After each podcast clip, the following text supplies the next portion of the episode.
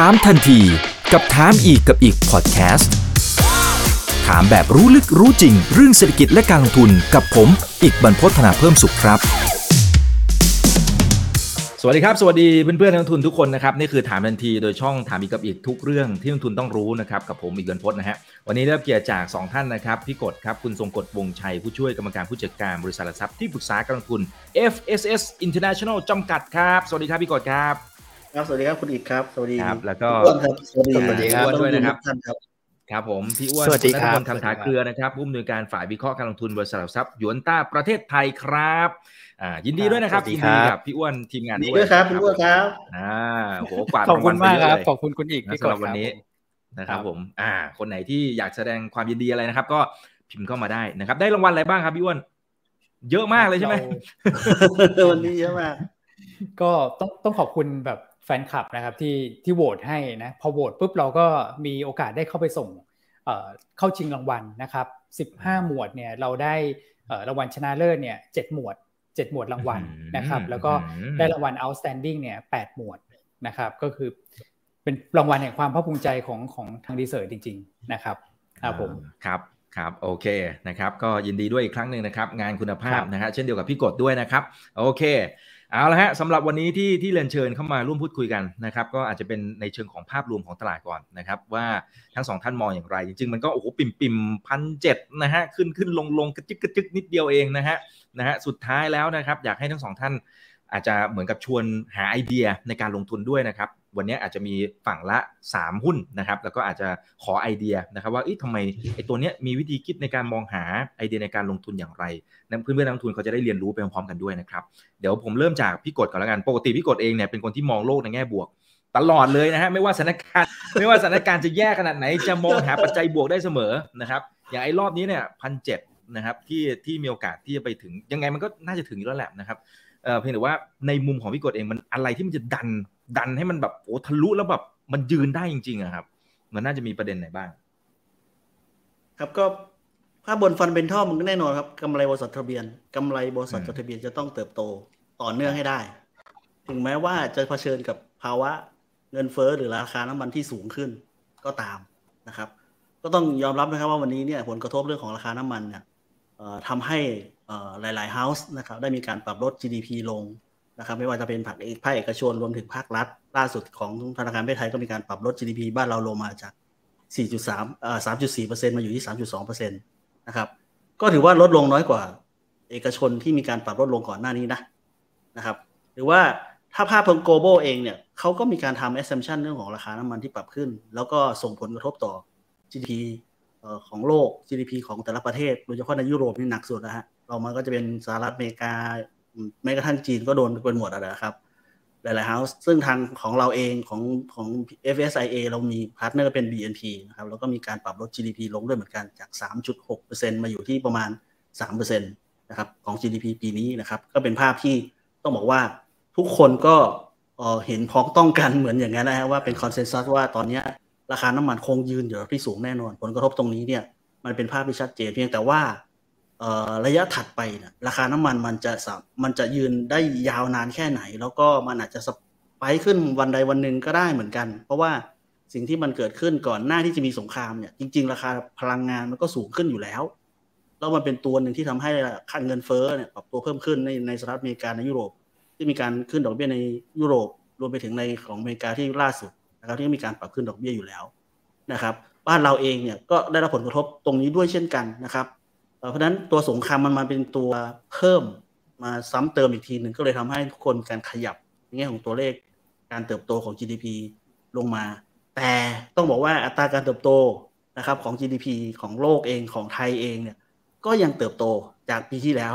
ถึงแม้ว่าจะ 3%แต่ว่ามันก็โตจากปีที่แล้วที่โตแค่ 1.6%นะครับก็ถือว่าดีขึ้น แล้วปีหน้าเราก็จะเติบโตอยู่ที่ประมาณ 4.4 ของธนาคารเทศไทย นั่นหมายความว่านั่นหมายความว่าสิ่งที่ เอ่อนักลงทุนต้องการเนี่ยก็คือ ถ้าจะบอกว่าราคาหุ้น ดัชนีจะปรับขึ้นไปด้วยเหตุผลอันใดเนี่ย ผมไปมองที่กำไรบริษัททะเบียน เมื่อกี้ที่ผมบอกว่าผลกระทบจากราคาน้ำมันที่ขึ้นเนี่ยเงินเฟ้อที่ขึ้นเนี่ย กระทบ GDP ไปละทุกคนปรับหมดเลยคำถามถัดมาคือว่าแล้วกำไรบริษัททะเบียนล่ะได้รับผลกระทบไหมต้นทุนการผลิตเพิ่มขึ้น อัตราดอกเบี้ยที่สูงขึ้น เนี่ยนะครับ กระทบต่อภาคการบริโภคภาคการลงทุนอย่างไรเนี่ย กำไรของบริษัททะเบียนเนี่ยมีผลมากน้อยแค่ไหน ปรากฏว่าถ้าไปดูการปรับประมาณการนะครับเอานี้เอาของบูมเบิร์กก่อนแล้วกันนะบูมเบิร์กเนี่ยนะครับมีการปรับคาดการณ์ครับกำไรบริษัททะเบียนปีนี้เป็น EPS เลยกับกำไรต่อหุ้นของตลาดหุ้นเนี่ยนะกำไรปีนี้ประมาณการถึงสิ้นปีนะครับ อยู่ที่ประมาณร้อยสองบาทต่อหุ้น เพิ่มขึ้นมาเรื่อยๆฮะจากต้นปีอยู่แค่ประมาณแปดสิบห้าแถวๆนี้แปดสิบห้าบาทต่อหุ้น revise ขึ้นมาเรื่อยๆนะถึงแม้ว่าจะมีสงคราม เกิดขึ้นในช่วงเดือนที่ผ่านมาเนี่ยก็ยังมีการ revise ขึ้นอยู่ มันกลายเป็นว่า เอ๊ะ มันสวนทางกับ GDP ที่ผมบอกไปเมื่อกี้มันสวนทางกันเลย อันนี้ผมก็ได้ไม่ได้มองในแง่บอกด้วยตัวเอง แต่บอกฟ้องด้วยตัวเลขนั่นแสดงว่าโครงสร้างโครงสร้างเศรษฐกิจกับโครงสร้างตลาดหุ้นมันไม่เหมือนกันอะที่หนึ่งแล้วทำไมหุ้นกำไรบริษัททะเบียนถึงขึ้นอะ พลังงาน เพราะเราเวทเยอะหนึ่งในสามนี่คือพลังงานเพราะพลังงานเนี่ยแน่นอนไตรมาสที่หนึ่งกำไรจะเลิศต้องบอกได้เลย น้ำมันขึ้นจากแปดสิบเหรียญขึ้นไปร้อยเหรียญเนี่ยเฉลี่ยนะก็แน่นอนบริษัทน้ำมันมีกำไรจากสต็อก ซึ่งหลายคนบอกว่ามันก็เป็นกำไรแค่สต็อก มันก็เป็นชั่วคราวหรือเปล่า แต่ก็ต้องบอกว่าอย่างน้อยมันก็ส่งผลกระทบในเชิงของกำไรที่มันชัดเจนอยู่แล้ว แล้วก็ยังมองกันว่า น้ำมันมันจะยืนระดับประมาณเก้าสิบร้อยเหรียญเนี่ยไปได้นานพอสมควรนะ เพราะว่าตอนนี้เนี่ยเรื่องของสงครามเนี่ยมันยืดเยอะมาก แล้วมันไม่รู้จะจบยังไงจริง ๆ ผมว่าเชื่อว่าทุกคนก็อยากหาทางออกหาทางลงนะครับราะว่ามันเกิดความเสียหายที่เกิดขึ้นอย่างเห็นได้ชัด แต่ว่าเมื่อไหร่อย่างไรผมตอบไม่ได้ แต่ผมว่าวันนี้ทุกคนก็ plug in เข้าไปแล้ว factor in เข้าไปเลย น้ำมันเนี่ยร้อยเหรียญมาแล้วปีนี้ธนาคารพิเศษก็มีการปรับตัวเลขนี้เหมือนกันนะครับ ปรับน้ำมันขึ้นมาประมาณสักยี่สิบกว่าเหรียญทุกคนก็ทำแบบนี้กันหมดนะครับกำไรบริษัททะเบียนที่ผมบอกว่ามันขึ้นอย่างเงี้ยคำถามคือว่าแล้วอย่างเงี้ยพอบริษัทกำไรบริษัททะเบียนขึ้นแล้ว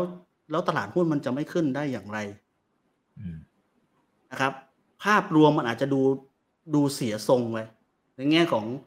ภาพเศรษฐกิจโดยภาพรวม แต่ว่ามันไม่ได้หมายความว่า โตในอัตราที่จะชะลอลงไปเรื่อยๆ แนวโน้มมันชะลอลงไปเรื่อยๆ ไม่ใช่ มันเติบโตขึ้นมาตอนแรก ตอนต้นปีเราไม่คิดเลยนะว่าจะมีเรื่องสงคราม ทุกคนมองเตรคีโตระดับหนึ่งอะสมมติมันสามจุดสี่แล้วสุดท้ายมาอิมแพกเท่านี้อิมแพกเอ่อน้ำมันที่ขึ้นยูเครนwar ประมาณนี้เท่านี้ ทุกคนก็ factor in เข้าไป การเติบโตมันก็ยังอยู่ระดับที่สูงอยู่ไหมก็ไม่ได้สูงกว่าเดิม แต่แต่ว่าก็โตน้อยลงแล้วกันโตน้อยลงแต่อาจจะเป็นการเติบโตที่ไม่ได้ชะลอลงไปมากกว่า ไปเรื่อยๆไปเรื่อยๆ แล้วหลายคนก็จะบอกว่าอ้าวแล้วมันจะเกิด stagflation หรือเปล่า เงินเฟ้อก็สูงนะ เดี๋ยวนี้เดือนมีนาเนี่ยตัวเลขเงินเฟ้อพุ่งแน่นอน ทุกคนก็รู้กันอยู่แหละเศรษฐกิจมันชะลอแล้วสโลลงหรือเปล่า การแตะเบรกของอเมริกาเนี่ยมันมีภาพที่ชัดเจนนะครับว่า ขึ้นดอกเบี้ยเนี่ย อาจจะต้องสกัดเงินเฟ้อแต่ว่าเศรษฐกิจมันสามารถจะแอบสอบได้มากน้อยแค่ไหน ต้องบอกว่าเฟดกล้าขึ้นดอกเบี้ยระดับจุดสองห้าหรืออาจจะจุดห้าในครั้งถัดไปเนี่ย แสดงให้เห็นว่าเศรษฐกิจอเมริกามันเติบโตแรงจริง ซึ่ง stagflation มันเกิดจากสามเงื่อนไข ไม่ใช่สองเงื่อนไข แค่ว่าเงินเฟ้อขึ้นแล้วเศรษฐกิจ down แล้วจะเป็น stagflation ไม่ใช่เศรษฐกิจมันมีอีกเงื่อนไขหนึ่งก็คือ อัตราการว่างงาน เราจะเห็นสังเกตนะว่า stagflation ที่เกิดขึ้นในปี 1980 เนี่ย อัตราการว่างงานสูงมาก ว่างงานนะฮะคนตกงานกระเนระนาดนะฮะแต่ว่าปีนี้หรือว่าณปัจจุบันเนี้ยอัตราการว่างงานมันลดลงมาเรื่อยๆนะ ของสหรัฐอเมริกาอาจจะเหลือแค่เดี๋ยววันพรุ่งนี้มื้อนี้ก็จะมีรายงานตัวเลข อาจจะเหลือแค่3.7%ที่ว่าต่ำมากนะ ต่ำพอๆกับ pre covid ละนะครับจนมันจะถึงมาถึงเลเวลนั้นแล้วอะ่ะนั่นแสดงว่าถ้ามองเศรษฐกิจง่ายๆว่ามันดีไม่ดีมาดูที่การว่างงาน ถ้าคนมีงานทำนั่นคือเศรษฐกิจดีเฟดเอาอันนี้เป็นเกณฑ์เพราะฉะนั้น stagflation โอกาสการเกิดมีไหมมีแต่ว่ายังน้อยอยู่ ประเทศไทยก็เหมือนกันครับประเทศไทยเนี่ยดูเหมือนว่าเราจะกระถูกกระทบแรงมาก จากน้ำมันว่าต้องนำเข้าน้ำมันสูงมากเราจะเกิดขาดดุลการค้าแน่นอนใช่ไหมฮะจะนำไปสู่อะไรอีก ขาดดุลการค้าเสร็จก็มีขาดดุลบัญชีเดินสะพัดอีก แล้วจะทำให้ค่าเงินบาทอ่อนโอ้โหนี่กระทบมาแรงไปเรื่อยๆเลยนะนะครับ แต่อย่างไรก็ตามนี่ก็ต้องบอกว่า ภาพเศรษฐกิจโดยตัวหลักของเขาอะนะครับตรงออกยังดีอยู่ภาคอุตสาหกรรมยังดีอยู่ อุตสาหกรรมรถยนต์ก็ยังขายรถยนต์ก็ขายดีอยู่ ไม่มีบริษัทไหนที่โรงงานอุตสาหกรรมยังรันระดับที่ต้องบอกว่า อัตราการใช้กำลังผลิตยังอยู่ระดับที่ดีที่ดีต่อเนื่องนะฮะกำลังซื้อในประเทศเนี่ยอาจจะมีผลกระทบจากเงินเฟ้อบางส่วน แต่ว่ารัฐบาลก็ซับซิดีไปบางส่วน ราคาสินค้าเริ่มผลักภาระไปให้กับผู้บริโภคบางส่วน แต่ว่าคนก็ตกงานน้อยอยู่ ไม่ได้ไม่ได้เยอะมาก ต้องบอกว่าคนไทยส่วนใหญ่อะ เราไม่ค่อยมีตัวเลขอัตราการว่างงานเท่าไหร่นะเพราะตัวเลขพวกนี้เก็บยากไม่เหมือนอเมริกาเขามีทุก week เลย แต่บ้านเรามันไม่มีการรายงานแบบนั้น ตัวเลขที่เห็นเราเป็นตัวเลขแบบโอ้ย้อนหลังหลายเป็นไตรมาสอะก็จะเห็นตัวเลขออกมานะครับแต่แต่ภาพที่ผมเห็นเนี่ยมันคือว่าภาค service อาจจะหายไปจริง แต่ว่ามันก็เหมือนกับว่าคนออกจากภาค service ไปภาคเกษตรบ้าง คนมีกลับบ้านนอกไปทำงานบ้างมันก็เลยทำให้ เอ๊ะ ดูแล้วเศรษฐกิจไทยบนฐานล่างเนี่ยอาจจะได้รับผลกระทบจริง แต่ว่าภาคข้างบนเนี่ยยังดีอยู่ เราภาพที่เราเห็นเนี่ยคนก็ไปต่อคิวซื้อบ้านกันอยู่นะตอนนี้บ้านขายดีมากใช่ใช่ใช่ขายดีมากเอ้ายังไงอะ งง เออส่งออกก็ดีมาก คือมันมาพร้อมๆกันด้วยด้วยตัวขับเคลื่อนหลัก ๆ มันก็ยังมาอยู่ เพราะฉะนั้นเนี่ย ผมก็เลยมองว่าการเกิด stagflation มันก็ไม่ได้ไม่ไม่ได้เป็นหน้าเป็นห่วงน้ำมันต่อให้ขึ้นไปเงินเฟ้อบ้านเราเนี่ยก็ยังถือว่าอยู่แบบที่ต่ำนะถ้าเทียบกับต่างประเทศ ต้องเทียบกับต่างประเทศด้วยนะครับ มันก็ไม่ได้เกิดปัญหานั้น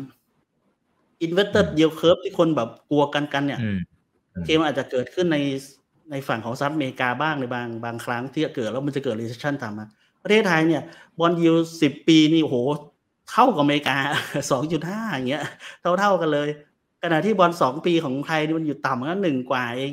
มันยังทางกันอีกเยอะเลยเพราะฉะนั้นเนี่ยตัวที่จะไปชี้วัดว่ามันจะเกิดภาวะเศรษฐกิจถดถอยอะไรพวกนี้ผมก็ยังมองไม่เห็นตรงนั้นนะ ดาวไซด์ของประเทศไทยอยู่ที่ดาวไซด์ของประเทศอยู่ที่ไหนอยู่ที่ จริงๆแล้วตอนนี้ผมว่ามันก็มันก็ดาวสุดๆแล้วอะรอการฟื้นตัวมากกว่าก็คือรอท่องเที่ยวเพราะว่า domestic เองก็เริ่มกลับมามี activity ถ้าดูจาก mobility mobility ที่มีการวัด activity หรือการ movement ของคนในประเทศการเคลื่อนย้ายคนในประเทศการ เดินทาง ก็ถือว่าดีขึ้นมาเรื่อยๆนะคนบินใช่ไหมยอดจำนวนไฟบินมันก็ดีขึ้นจำนวนคนไปโรงพยาบาลแบบไม่ได้เป็นไข้โควิดนะเริ่มเยอะขึ้นมาเรื่อยๆใกล้ๆกับพอพอๆกับ pre โควิดด้วยซ้ำไปแล้วกิจกรรมต่างๆ มันกลับมาดีนั่นหมายว่า business activity กลับมา domestic ก็น่าจะดี ซึ่งไปสอดคล้องกับธนาคารประเทศไทยที่ประกาศลด GDP รอบนี้แต่ตัวหนึ่ง ที่เขาบอกมาวันบวกแล้วมันเหนือกว่าที่เขาคาดก็คือการบริโภคภาคเอกชนที่ดีกว่าคาดนี่คือข้อมูลที่มันย้ำมากับที่ผมว่า เออ มันมีตัวเลขที่ดีเหมือนกันนะ คือมันเติบโตในแบบค่อยเป็นค่อยไปของเขา แต่ว่าบางอะตัวน้อย ตัวน้อยจริง แต่ว่าก็ยังเติบโตดีต่อเนื่องนะแต่ถ้าบอกว่าโอ้แล้วประเทศไทยตัวน้อยแล้วมันจะมีเสน่ห์ถ้าฝรั่งซื้อได้ไงฝรั่งซื้อก็แน่นอนบอกว่ากำไรบริษัทเบียนดีที่หนึ่งเลย อันที่สองคือโตน้อยจริง แต่ก็โตต่อเนื่อง แล้วถ้าไปเทียบกับประเทศอื่นเราจะโตน้อยกว่าในภูมิภาคสู้อินโดไม่ได้สู้มาเลไม่ได้สู้สิงคโปร์ไม่ได้ แต่ดาวไซด์ของตลาดหุ้นไทยมันจำกัดไปแล้ว แล้วพร้อมที่จะทะยานขึ้นบนท่องเที่ยวที่หายไป 17% GDP ถ้ามันกลับมาได้นะ โอ้น่าจะดีมากๆ ซึ่งธนาคารไม่ได้ก็บอกว่า GDP บ้านเราจะกลับมาสู่ระดับ pre covid เนี่ย ต้องประมาณปลายปีหรือต้นปีหน้า ถ้ามันเป็นอย่างนั้นจริงถามว่าต้องซื้อหุ้นวันนี้ไหมต้องซื้อหุ้นวันนี้ ต้องซื้อล่วงหน้าต้องซื้อล่วงหน้าต้องครับ อืมอืมครับนี่คือมองของผมนะผมว่าท้ายที่สุดก็คือกำไรบริษัททะเบียนผมก็ผมก็จะใช้อันนี้เป็นตัวอ้างอิงทุกครั้งเวลาคำนวณดัชนีว่า เออมันมันจะดีหรือไม่ดีก็ขึ้นอยู่กับตรงนี้แหละ ซึ่งปีที่ผ่านมาเอง ผมก็เป็นคนที่ให้อ่าทาร์เก็ตสูงที่สุดในตลาดด้วย แล้วก็ให้กำไรเนี่ยสูงที่สุดในตลาดด้วย เพราะว่าไม่มีใครกล้าทำแต่สุดท้ายผลที่ออกมาคือ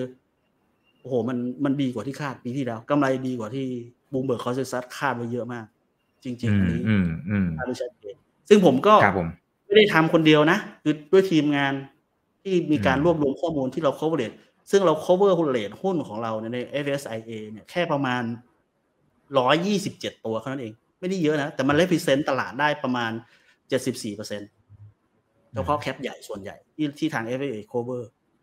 นะครับแล้วเราจะเห็นว่าตั้งแต่ต้นปีจนถึงวันนี้ก็มีการ revise ขึ้นตลอด ตอนนี้ year to date มีการ revise ใน Bloomberg consensus ขึ้นมาประมาณสักหนึ่งจุดสองเปอร์เซ็นต์ก็ถือว่าขึ้นนะก็กลายเป็นว่า เออ impact มันจริงหรือเปล่า แต่ว่าเดี๋ยวคงต้องดูก่อนว่าเอ่อผลกระทบที่ตามมาจริง ๆ เนี่ย การตัดระบบ SWIFT เนี่ย การตัด sanction ต่าง ๆ ที่มันเกิดขึ้นน้ำมันอะไรพวกเนี้ย มันจะ impact แบบมากแค่ไหนจริง ๆ จังๆไหม เพราะว่าที่ผ่านมาหนึ่งเดือนที่ผ่านมาผลมันอาจจะยังมองไม่เห็นก็ได้ อาจจะต้องรออีกสักนิดนึงความให้ตลาดมันก็เลยยื้อยักยักยื้อยักยักอยู่อย่างนี้อยู่ แต่ผมเชื่อว่ายังมีข่าวดีอยู่ในตลาด ไม่ว่าจะเป็นผลประกอบการไตรมาสที่หนึ่งชัวร์แน่นอนทั้งคิวคิวเยียเยียดีชัดเจนมาก กลุ่มแรกที่มาก็คือกลุ่มพลังงาน กลุ่มที่สองก็มากลุ่มแบงก์แบงก์เนี่ยโตทั้งคิวคิวเยียเยียเลย commerce ก็มาสาม sector ใหญ่มาหมด เพราะฉะนั้นกำไรไตรมาสหนึ่งชัวร์ครับ โอเค ได้ครับ อ่า โอเค เอาละฮะ ก็เน้นที่บริษัทจดทะเบียนนะครับ ว่ากำไรน่าจะมา นะ ซึ่งซึ่งจริงๆ ทั้งสองท่านเนี่ยก็มองโลกในแง่บวกเลยครับ ตั้งแต่ในช่วงปีที่ผ่านๆมานะครับ มีโอกาสได้คุยกับพี่อ้วนอยู่หลายรอบนะครับทุกๆครั้งที่มันร่วงลงมาแรงๆเนี่ยนะครับ พี่อ้วนบอก เฮ้ย จริงๆ มันมีโอกาสซ่อนอยู่ ซึ่งมันก็เป็นอย่างนั้นจริง ๆ นะครับ อ่าทีนี้ทีนี้ต้องมาสอบถามพี่อ้วนหน่อย เมื่อกี้ถ้าใช้ศัพท์คริปโตนะ เหมือนเหมือนพี่กดเขากาวไปเยอะแล้วอะมันเอาเอาอีกฝั่งหนึ่งหน่อยเอาอีกฝั่งหนึ่งถ่วงลงมาหน่อยถ่วงลงมานิดนึงว่าเฮ้ยเออ มันมันมีอะไรที่เป็นความเสี่ยงที่เราเราอาจจะมองข้ามอะถึงแม้ว่าจริงๆพี่ก็เป็นคนที่มองโลกในแง่บวกนะนะเพียงแต่ว่าเราเราอยากจะได้ balance กันแล้วเดี๋ยวเราจะไปลงที่ตัวหุ้นทั้งสามตัวที่ทั้งสองท่านมองอยู่นะนะครับครับโอเค แต่แต่ถ้าพี่อ้วนมีปัจจัยบวกเสริมที่ที่ที่แตกต่างก็สามารถพูดได้เหมือนกันนะครับ ไม่เป็นไรอ่า ได้ครับ คือตอนแรกกำลังจะกาวต่อเลยนะนะครับ อารมณ์อารมณ์มาแล้วนะ เพื่อพรุ่งนี้นักทุนเปิดปุ๊บเอทีโอกันเลยอะไรอย่างเงี้ยแล้วใส่กันที่ราคาเปิดกันเลยนะแต่ว่าคือจริง ๆ เนี่ยเออผมเนี่ยพูดคุยกับพี่พี่กดเนี่ยหลายหลายหลายเวทีเหมือนกันนะครับ แล้วก็เออภาพเนี่ยก็จะ ล้อตามกันแหละนะครับ เพราะว่าพี่กดเนี่ยก็คือภาพใหญ่เนี่ยแน่นมากนะครับ แล้วก็อย่างที่พี่กดบอกก็คือเรื่องของหุ้นพวกไซส์ใหญ่เนี่ยนะครับ อันนี้มันเป็นภาพที่สะท้อนเรื่องของ performance ของตลาดได้ได้ดีอยู่แล้วนะครับ คราวนี้ในในในส่วนของอปัจจัยที่ผมคิดว่ามันน่าจะยังอาจจะยังต้องกังวลอยู่แล้วกันนะครับ ก็คือเอเดือนเมษาเนี่ยนะครับ คือเอาอย่างนี้ดีกว่า เดือนพฤษภาเนี่ย มันเป็นเดือนที่อันตรายหลายเรื่องนะในแง่ของการลงทุนถามว่าทุกคนรู้ไหมก็ sell in May นะครับ sell in May เนี่ย อารมณ์คล้ายๆอะไรรู้ไหมลอดช่องสิงคโปร์ลอดช่องสิงคโปร์เนี่ยลอดช่องสิงคโปร์เนี่ย พอไปที่สิงคโปร์มันไม่มีอ๋อคืออีกด้วยโอ้โหเซลล์เซลล์อินเมย์เนี่ย ดูลีลาเขาเนี่ย มันเกิดขึ้นที่บ้านเรานะมันไม่จะเกิดขึ้นที่บ้านเรา แต่ว่าเอ่อ นักกลยุทธ์ท่านหนึ่งเนี่ยเขาไปทำข้อมูลเนี่ยที่อเมริกาไม่มีฮะคือมันไม่ได้มีความสัมพันธ์ทางสถิติที่จะสรุปว่าตลาดหุ้นทั่วโลกเนี่ยจะลงเดือนพฤษภาเนอะไหม แต่พอเราพูดกัน sell in May sell in May ทุกคนก็อะติดปากฉันถอดใจแล้วเดือนพฤษภาฉันไปดีกว่า ไม่เทรดไม่อะไรกันแรงซื้อมันก็มันก็หดหายมันก็เป็นเรื่องของจิตวิทยาการลงทุนด้วยนะแต่ว่าเหตุและผลเนี่ยมันมีนะนะครับ มันมีตรงที่ว่าผลประกอบการเนี่ย อพอผ่าน Q1 ปุ๊บ Q2 มักจะ drop อันนี้เป็นเรื่องปกติของบ้านเราอยู่แล้ว เพราะว่าวันหยุดเยอะไง ถูกไหมครับ เรามีช่วงสงกรานต์มีอะไรพวกนี้นะครับ มันวันหยุดมันเยอะมันคาบเกี่ยวเยอะ คนก็บอกว่าอพอเล่นงบ Q1 จบปุ๊บขายก่อน เพราะว่า Q2 มันมันไม่ค่อยน่าลุ้นเท่าไหร่ แล้วก็ขึ้น XD กันไปเรียบร้อยหมดแล้วนะประมาณสักเมษาก็แบงก์ใหญ่ๆ ก็จะขึ้น XD กันหมดนะพอพฤษภาปุ๊บฉันได้บันผลแล้วฉันก็ขายก่อนนะครับไปไปเที่ยวไปอะไรกันก็ว่านไป นะมันก็เลยทำให้พฤษภาเนี่ยหุ้นมักจะปรับตัวลงนะครับอันนี้คือในแง่สถิติ ทุกคนก็รู้หมดนะเซลวินเมย์อีกประการหนึ่งก็คือต้นเดือนพฤษภาวันที่ 3-4นะครับ3-4 พฤษภาเนี่ยเฟดเนี่ยขึ้นดอกเบี้ยก็ 50 basis point ก็นอนมาอยู่แล้วนะครับครั้งแรกที่ปรับขึ้น 50 basis point เนี่ยเราลองย้อนไปดูมันก็มีความผันผวนเกิดขึ้นในระยะสั้นนะครับ แต่ความผันผวนเนี่ยมักจะเกิดขึ้นก่อนนะเพราะว่าคนก็รู้อยู่แล้ว ถ้าเกิดว่าไปรอปรับพอร์ตตรงนั้นก็ ก็ช้ากว่าเขานะครับ มันก็ได้ราคาในการปรับพอร์ตที่ไม่ดีนะครับ ก็คือปรับพอร์ตแล้วมันจะขาดทุนเอานะครับ อันนี้คือเรื่องที่2นะครับ เรื่องที่3เนี่ย ผมว่าเรื่องนี้เป็นเรื่องที่พี่กดทิ้งท้าย แล้วอยากให้นักลงทุนเนี่ยไปคิดต่อก็คือเรื่องของวิกฤตที่มันจะเกิดขึ้นนะครับ ตอนนี้รัสเซียยูเครนเนี่ยคนก็มอนิเตอร์กับตลาดหุ้นเป็นหลัก นะว่าเราก็เออเห็นตลาดหุ้น RTSI MOEX เปิดมาก็ปรับตัวเพิ่มขึ้นนะครับก็ไม่มีอะไร ราคาน้ำมันตอนนี้ก็ทิ้งลงมาทองคำก็ลงแล้วนะครับภาระหนี้ครับก็มีการรวบรวมกันไว้ คล้ายๆ กับตัวของ China Evergrande ว่านี่ก้อนใหญ่เนี่ยมันจะครบกำหนดชำระกันเมื่อไหร่ บังเอิญว่าเมษาเนี่ยจะเป็นเดือนที่หนักที่สุด ทั้งเงินต้นแล้วก็ภาระดอกเบี้ย คือรัสเซียเนี่ยเขาไม่ได้มีปัญหาเรื่องทางการเงินนะครับ อันนี้คือเรื่องของรัฐบาลนะไม่เหมือนภาคเอกชนอย่างเงี้ยมันก็อาจจะมีปัญหาแล้วก็ขาดสภาพคล่องก็ default กันไปนะครับโอกาสดีฟอลต์เนี่ยผมคิดว่าเอ่อไม่ต้องบอกว่าไม่เยอะแล้วกัน แต่พอมันภาระหนี้ก้อนใหญ่เนี่ยที่มันรออยู่ มันอาจจะทำให้เกิดความกังวล แล้วก็เป็นซีเมนต์เชิงลบให้กับตลาดในช่วงที่อาจจะเป็นช่วงที่เราขาดปัจจัยบวกใหม่ ๆ แล้วพอมันมีประเด็นนี้ขึ้นมา ก็ถูกตลาดหยิบยก ว่าเอ้ยเดี๋ยวอาจจะมีความกังวลเรื่องนี้ว่าตกลงจะชำระได้หรือไม่ได้นะฮะแต่ที่ผ่านมาเราก็จะเห็นนะ ต่อให้ตัดสวิฟเนี่ยกลายเป็นแบงก์ของอเมริกาไปช่วยนะนะครับไม่ว่าจะเป็น JP ไม่ว่าจะเป็น City นะครับก็ไปเหมือนแบบวางท่อให้เขาเนี่ยจ่ายเงินผ่านมาได้นะครับ เพราะฉะนั้นเนี่ยก่อนที่มันจะผ่านพ้นตรงนั้นไปเนี่ยระหว่างที่จ่ายได้จ่ายไม่ได้มันจะมีความกังวลเกิดขึ้นนะครับ โดยสรุปเนี่ยสามเรื่องเนี่ยผมเลยคิดว่า เรารู้อยู่แล้วเดือนพฤษภาเกิดแล้วนี่ยังไม่มีเรื่องที่สี่นะเรื่องที่สี่คืออะไรรู้ไหมการเมืองในประเทศนะครับตอนนี้เงียบเพราะอะไรครับ สภาปิด ใช่ไหมฮะสภาปิดคือคือสภาเนี่ยก็จะมีสมัยประชุมสภาอะไรวิสามันอะไรก็ว่ากันไปนะครับ แต่ถ้าเกิดจะเปิดอภิปรายไม่วางใจเนี่ย ต้องหลังยี่สิบสองพฤษภาถูกไหมฮะมันก็เลยเป็นเดือนที่แบบก็มักจะมีอุบัติเหตุทางการเมืองเกิดขึ้นได้นะประมาณนั้นนะครับ ก็เป็น 4 เรื่อง นะครับแต่ 3 เรื่องหลักอีกเรื่องหนึ่งเป็นเรื่องรองหรือคือเรื่องในประเทศนะครับ ซึ่งการเมืองไทยก็ต้องบอกว่าคาดการยาก แต่ว่าเราตัดเรื่องการเมืองการลงทุนออกก่อนแล้วกันนะครับออพอคนรู้ว่าเดือนพฤษภามันมีความเสี่ยงแบบนี้นะครับ เมษาช่วงครึ่งหลังเป็นต้นไปก็จะมีความเสี่ยงเรื่องของภาระหนี้ที่จะเกิดขึ้นที่ที่ต้องชำระกันค่อนข้างเยอะ ผมเลยคิดว่าเผลอๆเนี่ย อาจจะเซลล์อินเอพิวก่อนไหมนึกนึกออกใช่ไหมครับ เพราะว่าคือ sell in May ทุกคนเห็นเรารู้อยู่แล้ว ใช่ใช่เรารู้อยู่แล้วว่ามีประเด็นอะไรเกิดขึ้นนะครับ ก็ถามว่า sell in April เนี่ย ถ้าเกิดเกิดขึ้นนะ สมมติว่าเกิดขึ้นเนี่ย ผมคิดว่าไม่หนักนะครับเอ่อผมยังเชื่อว่า เรื่องผลประกอบการเนี่ยแข็งแกร่ง อันนี้ชัดเจนพี่กดเล่าละเอียดแล้ว ผมไม่พูดซ้ำนะครับ แต่เรื่องของ flow อะผมเชื่อว่า flow เข้า แล้วปีนี้ฝรั่งเอาเอาไทยแน่นอนนะครับ เหตุผลง่าย ๆนะครับ ปีที่แล้ว GDP 1.6 ปีนี้ 3.2 ถูกไหมครับ คือหยวนต้าเนี่ยทำ3.2เหมือนกัน แต่เราจะออกช้านะเราจะพับบิดวันพรุ่งนี้ กลายเป็นเหมือนรอบกรงงไปเลยนะแต่ว่าแต่เราเราได้ตัวเลขเหมือนกันเราก็สบายใจนะเพราะว่าเขาใกล้ชิดนะทำแบงก์ชาติเนี่ยใกล้ชิดเรื่องของการอุปโภคบริโภคภายในประเทศที่สุดแล้วนะครับ ปรับแบบยังไงก็ก็คือ 3.2 อันนี้เต็มที่แล้วนะครับที่อเมริกาเนี่ย GDP ปีนี้ 2.8 นะที่เฟดคาดปีหน้า 2.2 ปีหน้าเรา 4 กว่า 4.4 นะครับ จะเห็นภาพว่าคือถ้าเกิดดูแกลบเนี่ยเรามีการเติบโตสูงกว่านะนะครับอันที่ 2 ก็คือว่าอย่างที่พี่กดบอกก็คือเรื่องของ yield curve บ้านเราเนี่ยนะครับโอกาสที่จะเกิด recession เนี่ยมันมันยากมาก และไอ้ stagflation เนี่ยนะครับเมื่อวานถ้าเกิดว่าไปฟังไม่ฟังดรดอนก็ได้นะรายการถามอีกเนี่ยนะครับเมื่อคืนผมก็นั่งฟังดรดอนนะครับหรือว่าจะไปฟังคุณปิติก็ได้นะครับ ที่เป็นรองรองรองผู้ว่าแบงค์ชาติสายนโยบายการเงินเนี่ย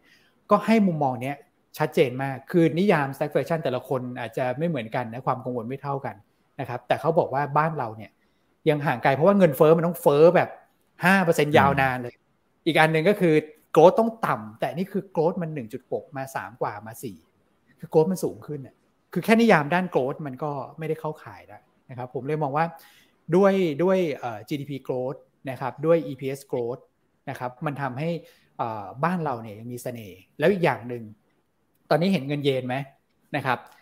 พี่ครับพี่พี่กดนี่ต้องรีบไปแลกนะนะเดี๋ยวเผื่อไปญี่ปุ่นนะไปไปญี่ปุ่นด้วยกันนะ แล้วก็คุณอีกนะ พาลูกไปเที่ยวตอนนี้ยังไปไม่ได้ใช่ไหมเขายังโควิดกันเยอะอยู่ แต่ว่าแลกเก็บไว้ได้ไงใช่ไหมเดี๋ยวนี้เราแลกเก็บไว้ในในแอปพลิเคชันเอ่อเท่าไหร่เองยี่สิบเจ็ดเองมั้งตอนนี้นะครับ ถือว่าแบบค่อนข้างถูกนะ เงินเยนเนี่ยอ่อนค่ามาก เพราะอะไรครับ คือมันเป็นความแตกต่าง โลกนี้มีความเหลื่อมล้ำแบบทุกแวดวงจริงๆ ในเรื่องของการลงทุนเห็นไหมทางเฟดกับ ECB แข่งกัน เพื่ออะไรครับ เพื่อที่จะลดสภาพคล่องให้ค่างเงินตัวเองแข็ง เพราะค่าเงินแข็งเนี่ยมันลดต้นทุนการนำเข้านะนึกนึกภาพออกนะ ลดต้นทุนการนำเข้า ลดต้นทุนพลังงาน ลดต้นทุนวัตถุดิบ เงินเฟ้อก็จะลดแข่งใช่ มีส่วนฮะมันมีส่วน ECB ก็เลยตอนนั้นเนี่ยกะยิงปืนนัดเดียวได้นกสองตัว ปรากฏว่าเจอเฟสไทเทนขึ้นกว่าเดิมอีกกลายเป็นดอลลาร์ดึงขึ้นมา แต่ทางญี่ปุ่นนี่เขาไม่สนฮะเขาบอกว่า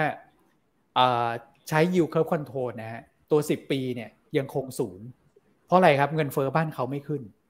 นะครับแล้วตอนนี้เนี่ยมีโควิดกระหน่ำซัมเมอร์เซลเข้ามาอีกนะเขาก็ต้องกระตุ้น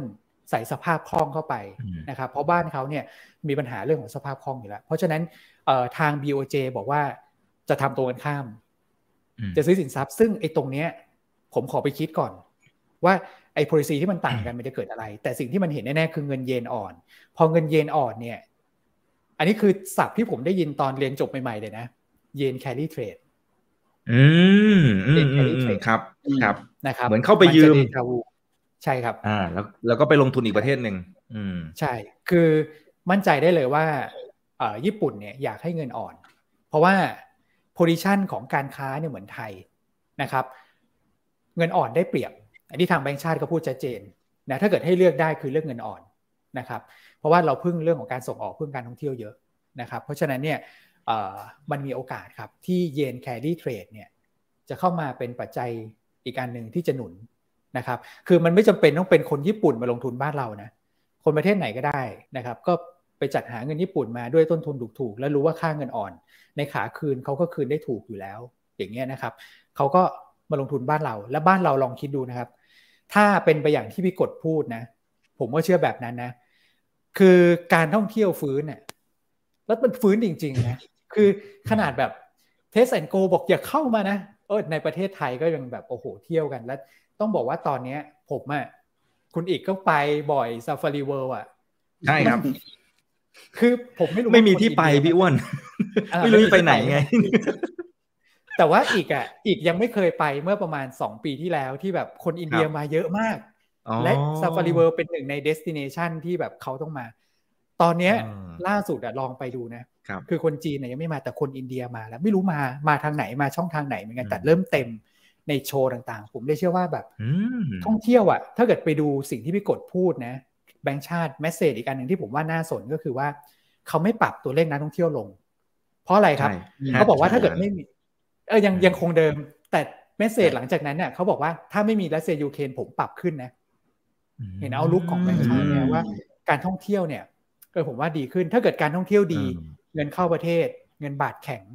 คนที่มาลงทุนบ้านเราเนี่ยเขาไม่ได้หวังแค่หุ้น ไม่ได้หวังแค่บอนด์นะครับ หวังเรื่องของค่าเงินด้วย เพราะฉะนั้นเนี่ยผมว่า flow เข้ามาแสนล้านเนี่ย ถ้าถามนะ แต่ยังไม่ได้ถามกันเนี่ย เข้าต่อไหมผมเชื่อว่าเข้าต่อ อันนี้มันเป็นปัจจัยที่ช่วยจำกัด downside ทั้งหมดทั้งมวลที่ผมบอกมา sell in April ลงมาคือซื้อฮะไม่กลัวฮะ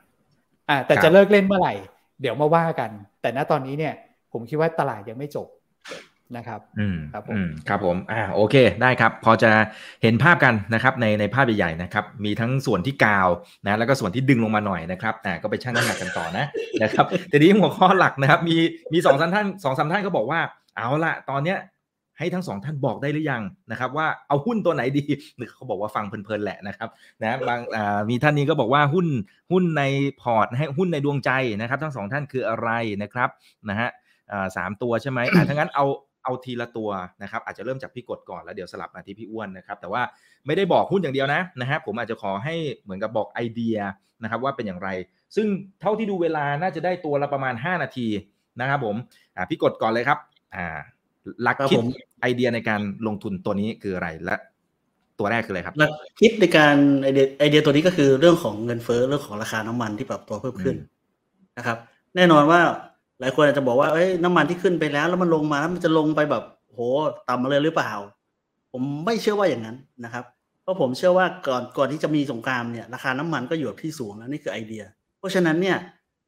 น้ำมันเนี่ยยังไงก็จะอยู่ในระดับที่สูงต่อเนื่องไปจนถึงสิ้นปี ผมมองอย่างนั้น นะครับเพียงแต่ว่าจะสูงมากเท่าไหร่ แต่ไม่ได้สูงแบบสไปร์มันเหมือนกับช่วงที่ผ่านมาอาจจะไปร้อยห้าสิบเหรียญเนี่ยคงคงไม่ใช่นะครับ แต่ด้วยระดับราคาน้ำมันที่ยืนแบบที่สูงต่อเนื่องเนี่ยนะครับหุ้นกลุ่มพลังงาน โดยเฉพาะต้นน้ำเนี่ยจะได้ประโยชน์ จะได้ผลบวกอย่างชัดเจนนะครับ โดยเฉพาะตัวปตสพนั่นคือที่มาของไอเดียนะครับหลายคนจะบอกว่าเอ้ยมันเก็งกำไรกันยากนะจริง ๆ เนี่ยถ้ามองภาพน้ำมันจริง ๆ แล้วเนี่ยวันนี้เนี่ยบอกว่า demand มันมามากกว่าที่เราคาดจริงๆเพ ราะอะไรครับ เพราะมันเกิดจากการ restart เศรษฐกิจทั่วโลกเลย หลังจากโควิดที่มันเริ่มซาลงไปเรื่อยๆ แล้วมันก็จะเริ่มดีขึ้นไปเรื่อยๆเนี่ย demand ก็จะยิ่งเพิ่มมากขึ้นไปเรื่อยขณะที่ supply เนี่ยตามไม่ทัน เราจะเห็นเราจะเห็นคำพูดที่แปลว่า supply shortage supply tight อะไรพวกนี้เยอะแยะมากมาย เกิดขึ้น อันนี้ยังไม่รวมถึงสงครามนะครับ นี่ยังไม่รวมว่าวันนี้ยังรัสเซียยังไม่ตัดท่อนะครับนะครับ เพราะฉะนั้นเนี่ย ยังไม่รวมเรื่องของสวิฟเรื่องของการชำระเงินนะครับ ของการซื้อขายน้ำมัน ซื้อขายอะไรของรัสเซียด้วยนะครับ ราคาน้ำมันก็ยืนอยู่ที่สูงแล้วนะครับ เพราะฉะนั้นเนี่ยไอเดียผมคือว่าสอพอที่ลงมาตามราคาน้ำมันเนี่ยเป็นโอกาสในการซื้อครับนะครับ แล้วผมก็มองว่าด้วยราคาน้ำมันระดับเนี้ยแม้กระทั่งธนาคารไทยมีการปรับ GDP ก็ต้องเพราะผลของน้ำมันขึ้นมาทั้งหมดเลยเพราะฉะนั้นเนี่ยกำไรบริษัทสอพอเนี่ยจะดีมากๆในไตรมาสที่หนึ่งนะครับ รวมไปถึงไตรมาสถัดๆไป อาจจะหนึ่งถึงสองไตรมาสก็ว่าได้ ซึ่งผมเชื่อว่าปัญหานี้ยังไม่สามารถถูกโซฟได้โดยทันทีในหนึ่งถึงสองไตรมาสข้างหน้า แล้วถ้ายิ่งบอกว่า EA บอกว่าน้ำมันจะหายไปจากโลกถ้ารัสเซียเนี่ยสามล้านดอลลาร์ต่อวันเนี่ยไบเดนบอกว่าโอ้ไบเดนส่งมาอีกหนึ่งล้านจีนสโลดาวเศรษฐกิจล็อกดาวหายไปอีกหนึ่งล้านดีมานหายไปอีกหนึ่งล้านก็ยังเหลืออีกหนึ่งล้านที่ยังขาดอยู่อยู่ดี เพราะฉะนั้นเนี่ยน้ำมันก็ยังไงก็จะเป็นคีย์ที่ทุกคนจะต้อง อยู่กับน้ำขาน้ำมันที่มันแพงไปอีกสักระยะหนึ่งแล้วผมคิดว่าหุ้นสอพอจะได้ประโยชน์ตรงนี้นะครับซึ่งสอพอเองเนี่ยเราแนะนำซื้อนะครับราคาเป้าหมายที่ร้อยเจ็ดสิบหกบาทนะครับครับเนี่ยก่อนที่จะเข้ามาเนี่ยผมเพิ่งจะไปเติมน้ำมันโอ้โหจุกเลยพี่กดจุกเลยเออโอ้โหมันจะสูงอะไรขนาดนี้นะครับอ่าโอเคนะครับ พี่อ้วนครับอ่าเมื่อกี้เมื่อกี้ตัวแรกปตทสพนะครับ พี่อ้วนตัวแรกอ่าลุยเลยครับ ครับผมก็คือล้อไปกับ ข้อมูลของแบงค์ชาติด้วยนะครับ แล้วก็เป็นร้านที่เข้าบ่อยด้วยนะครับ เพราะว่าลูกชอบทานมากเลยนะครับ อันนี้คือเอาแรงบันดาลใจมาจากลูกชายแล้วกันนะครับ ก็คือครับ คือตัว M ครับ ร้าน MK สุกี้นะครับ แต่ตัวย่อเขาคือตัว M นะ ไม่ใช่ MK นะ MK คือมั่นคงอะไรสังหาอะไรสังหาใช่ ถ้าถ้า MK สุกี้คือตัว M นะครับ คือที่ผมบอกว่าล้อจากข้อมูลของแบงค์ชาติเนี่ย ตอนแรกเนี่ยผมอะ จดจดจ้องจ้องตัว M มานานแล้ว เพราะว่าถ้าเกิดเป็นสายกราฟนิดนึงนะครับ คือต้องต้องเรียนอย่างนี้นะครับว่าของผมเนี่ยอาจจะเน้นเรื่องของของการเทรดระยะสั้นหน่อยนะเพราะว่าอย่างที่เรียนก็คือว่าตลาดช่วงนี้ผมคิดว่าก็คงแบบไม่ได้ไปไหนแหละไซด์เวย์ในภาพกว้าง เพราะฉะนั้นเนี่ยเราเราจะเน้นตัวที่แบบมีโอกาสเทรดแล้วก็ทำกำไรระยะสั้นก็เลยเอากราฟมาประกอบนิดหนึ่งนะครับตัวของ M เนี่ยนะฮะสิ่งที่เราเห็นก็คือว่า ช่วงที่ผ่านมาครับเขาก็ถูกกระทบจากเรื่องของโควิดอันนี้ชัดเจนอยู่แล้วนะครับแต่ว่าประเด็นหนึ่งก็คือตอนนี้มันก็ไม่ได้มีเรื่องของการล็อกดาวน์แล้วร้านก็กลับมาเปิดได้ปกตินะครับอันที่ 2 ก็คือว่าเมื่อวานเนี่ยแบงก์ชาติก็ให้ข้อมูลนะครับเป็นการ survey ว่าธุรกิจไหนที่มีการปรับราคาขึ้นได้นะครับปรากฏว่ามีอยู่ 2 ธุรกิจหลักๆนะครับในหมวดของอาหารเครื่องดื่มหมวดหนึ่งนะครับแล้วก็อีกหมวดหนึ่งก็คือพวกขนส่งโลจิสติก แล้วก็พวกสื่อสาร สื่อสารก็เป็นอีกกลุ่มหนึ่งที่ไม่น่าเชื่อนะครับว่า สมัยก่อนเนี่ยย้ายค่ายเบอร์เดิม มาเลยจาก 400 เดี๋ยวให้ 200 6 เดือน ปรากฏว่าตอนนี้เอาจริงๆนะ อยากย้ายค่าย แต่พอย้ายไปแล้วแบบโอ้ไม่มีโปรโมชั่นคือเนี่ยใช้มาทุกค่ายแล้วนะครับวนไปเรื่อยๆเพื่อเอาโปรโมชั่นของถูกตอนนี้ไม่มีนะครับกลุ่มสื่อสารก็เป็นกลุ่มหนึ่งที่น่าสนใจแต่ผมเห็นพวกกลุ่มอาหารและเครื่องดื่มเนี่ย ราคาขึ้นแบบถ้าเกิดว่าเป็นแบบเกรถยนต์นี่คือขวาสุดเลยขึ้นเลยอะเพราะฉะนั้นขึ้นเลย เพราะฉะนั้นเนี่ยมันเป็นธุรกิจที่มีความยืดหยุ่นต่อภาวะเงินเฟ้อนะครับ ก็แปลว่ามันเป็นแบบ inflation protection น่ะคือเวลาเกิดเงินเฟ้อขึ้นเนี่ยอารมณ์เหมือนที่พี่กดบอกคือสอพอช่วยได้ แต่นี่เป็นอีกทางเลือกหนึ่งก็เป็นพวกร้านอาหาร เวลาเข้าไปร้านไม่ว่าจะเป็น MK สุกี้ยาโยอิหรือว่าแหลมเจริญก็ตามนะครับ เมนูใหม่ไหมตอนนี้ถามทุกท่านก่อนนะครับ เมนูใหม่เยี่ยมอ่อง ไม่ใช่เขาทำความสะอาดเพื่อที่จะแบบโควิดนะ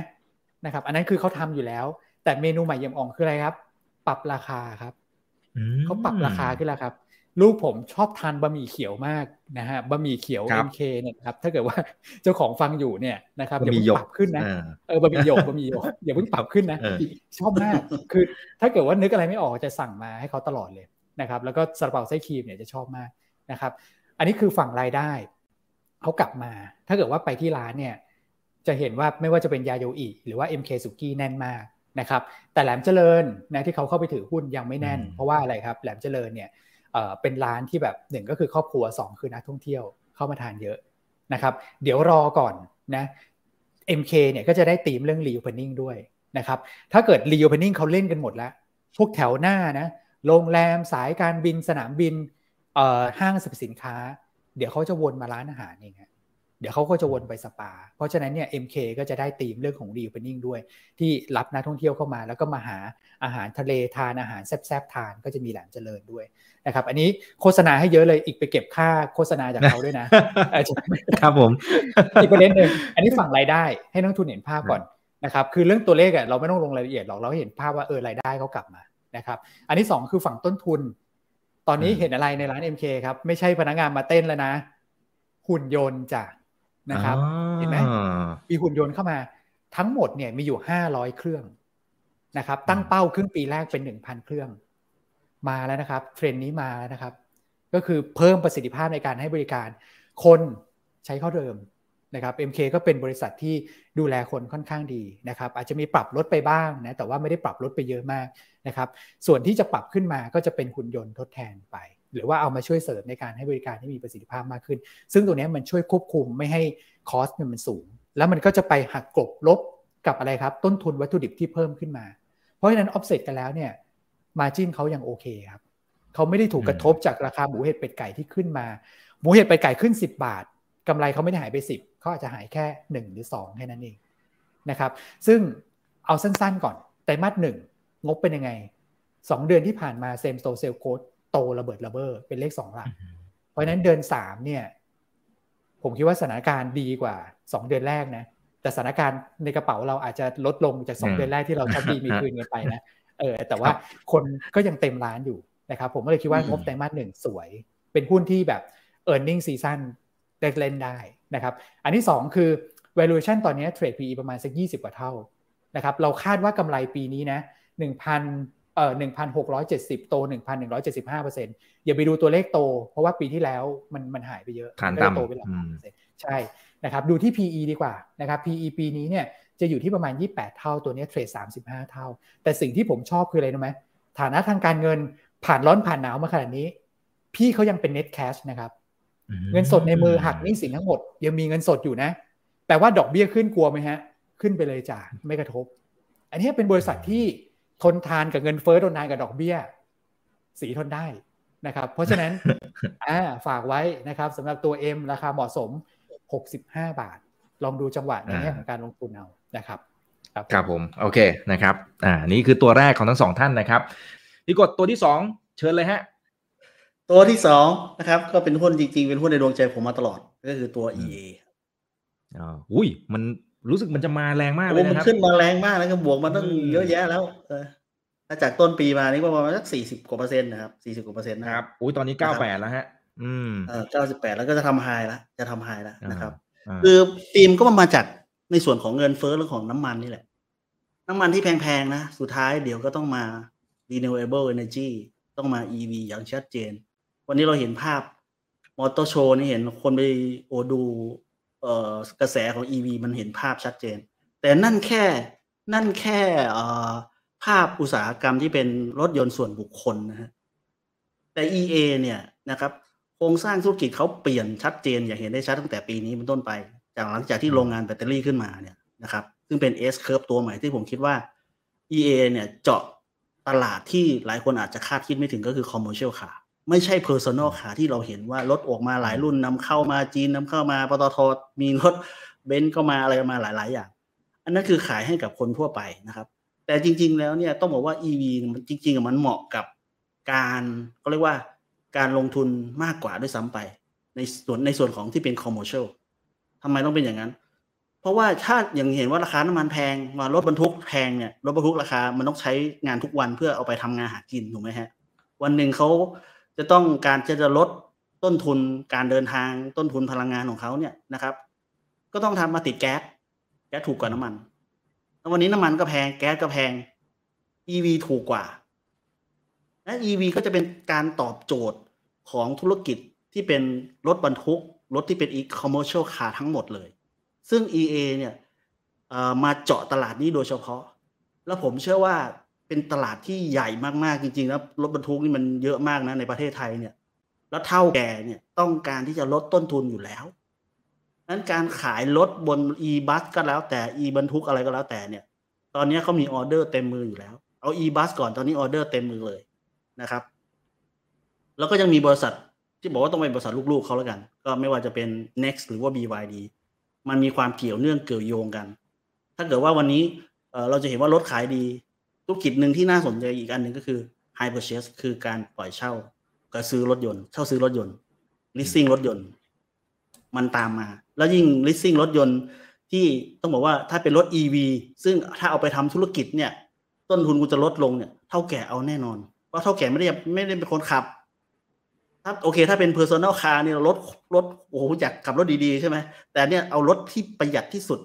เพื่อจะได้กำไรมากที่สุดนี่คือเท่าแก่นะครับเพราะฉะนั้นเนี่ย EA เจาะตลาดนี้มาโดยตลอดแล้วก็เขาเริ่มตั้งแต่แบตเตอรี่โรงแรกที่เกิดขึ้นมาตั้งแต่วันที่ประมาณช่วงเดือนธันวาที่ผ่านมาจนถึงวันนี้รันเต็มที่ละแบตเตอรี่ขายหมดเกลี้ยง ตัดความเสี่ยงเรื่องการตลาดชัดเจนมาก แล้วกำลังจะบุกต่อเนื่องต่อไปว่าเฟสที่สองกำลังจะเกิด จากหนึ่งกิกะวัตต์จะเป็นสองกิกะวัตต์หรือสี่กิกะวัตต์ก็ได้เอ่อแล้วก็ดีมาก็มีเห็นอย่างชัดเจน แล้วคนที่ทำอ่า leasing เนี่ยหลาย ๆ บริษัทที่เห็นเนี่ย ซิงเกอร์หุ้นขึ้นแรงมากนะครับ หลายๆตัว ASK หุ้นขึ้นแรงมาก เพราะว่าไปปล่อยธุรกิจที่เป็นรถบรรทุก ซึ่งหลายคนอาจจะมองไม่เห็นภาพนั้น แต่ว่ารถบรรทุกมันแพงนะครับ คันละสี่ห้าล้านนะครับ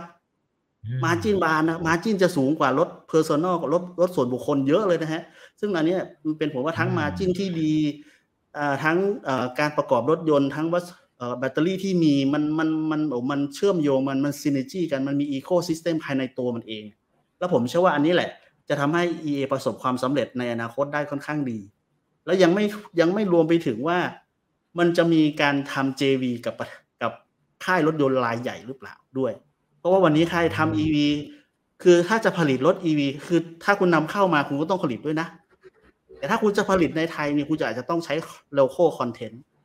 ก็จะ แล้วใครทำล่ะ EA ก็ต้องเป็นคนทำมีโน้ตฮาวมีทุกอย่างพร้อม แล้วใครจะมาแข่งได้เร็วกว่าเขาไม่มีอะยากเขาสร้างมาไปสองสามปีกว่าจะเสร็จประสบความสำเร็จ มาวันนี้เขาก็พิสูจน์ได้เห็นทุกสถานีชาร์จก็มีมากที่สุดในประเทศไทย ทุกอย่างมันมีความวางแผนกันมาแบบ อย่างดีต่อเนื่อง แล้วก็พยายามจะปิดความเสี่ยงตัวเองตลอดต่อเนื่องนะครับดังนั้นเนี่ยผมก็เลยเชื่อว่าตัว EA ก็จะสามารถราคาหุ้นก็จะสามารถทำนิวไฮได้ต่อเนื่อง แล้วก็เออร์เน็งก็จะมา สูงขึ้นไปเรื่อยๆ ตาม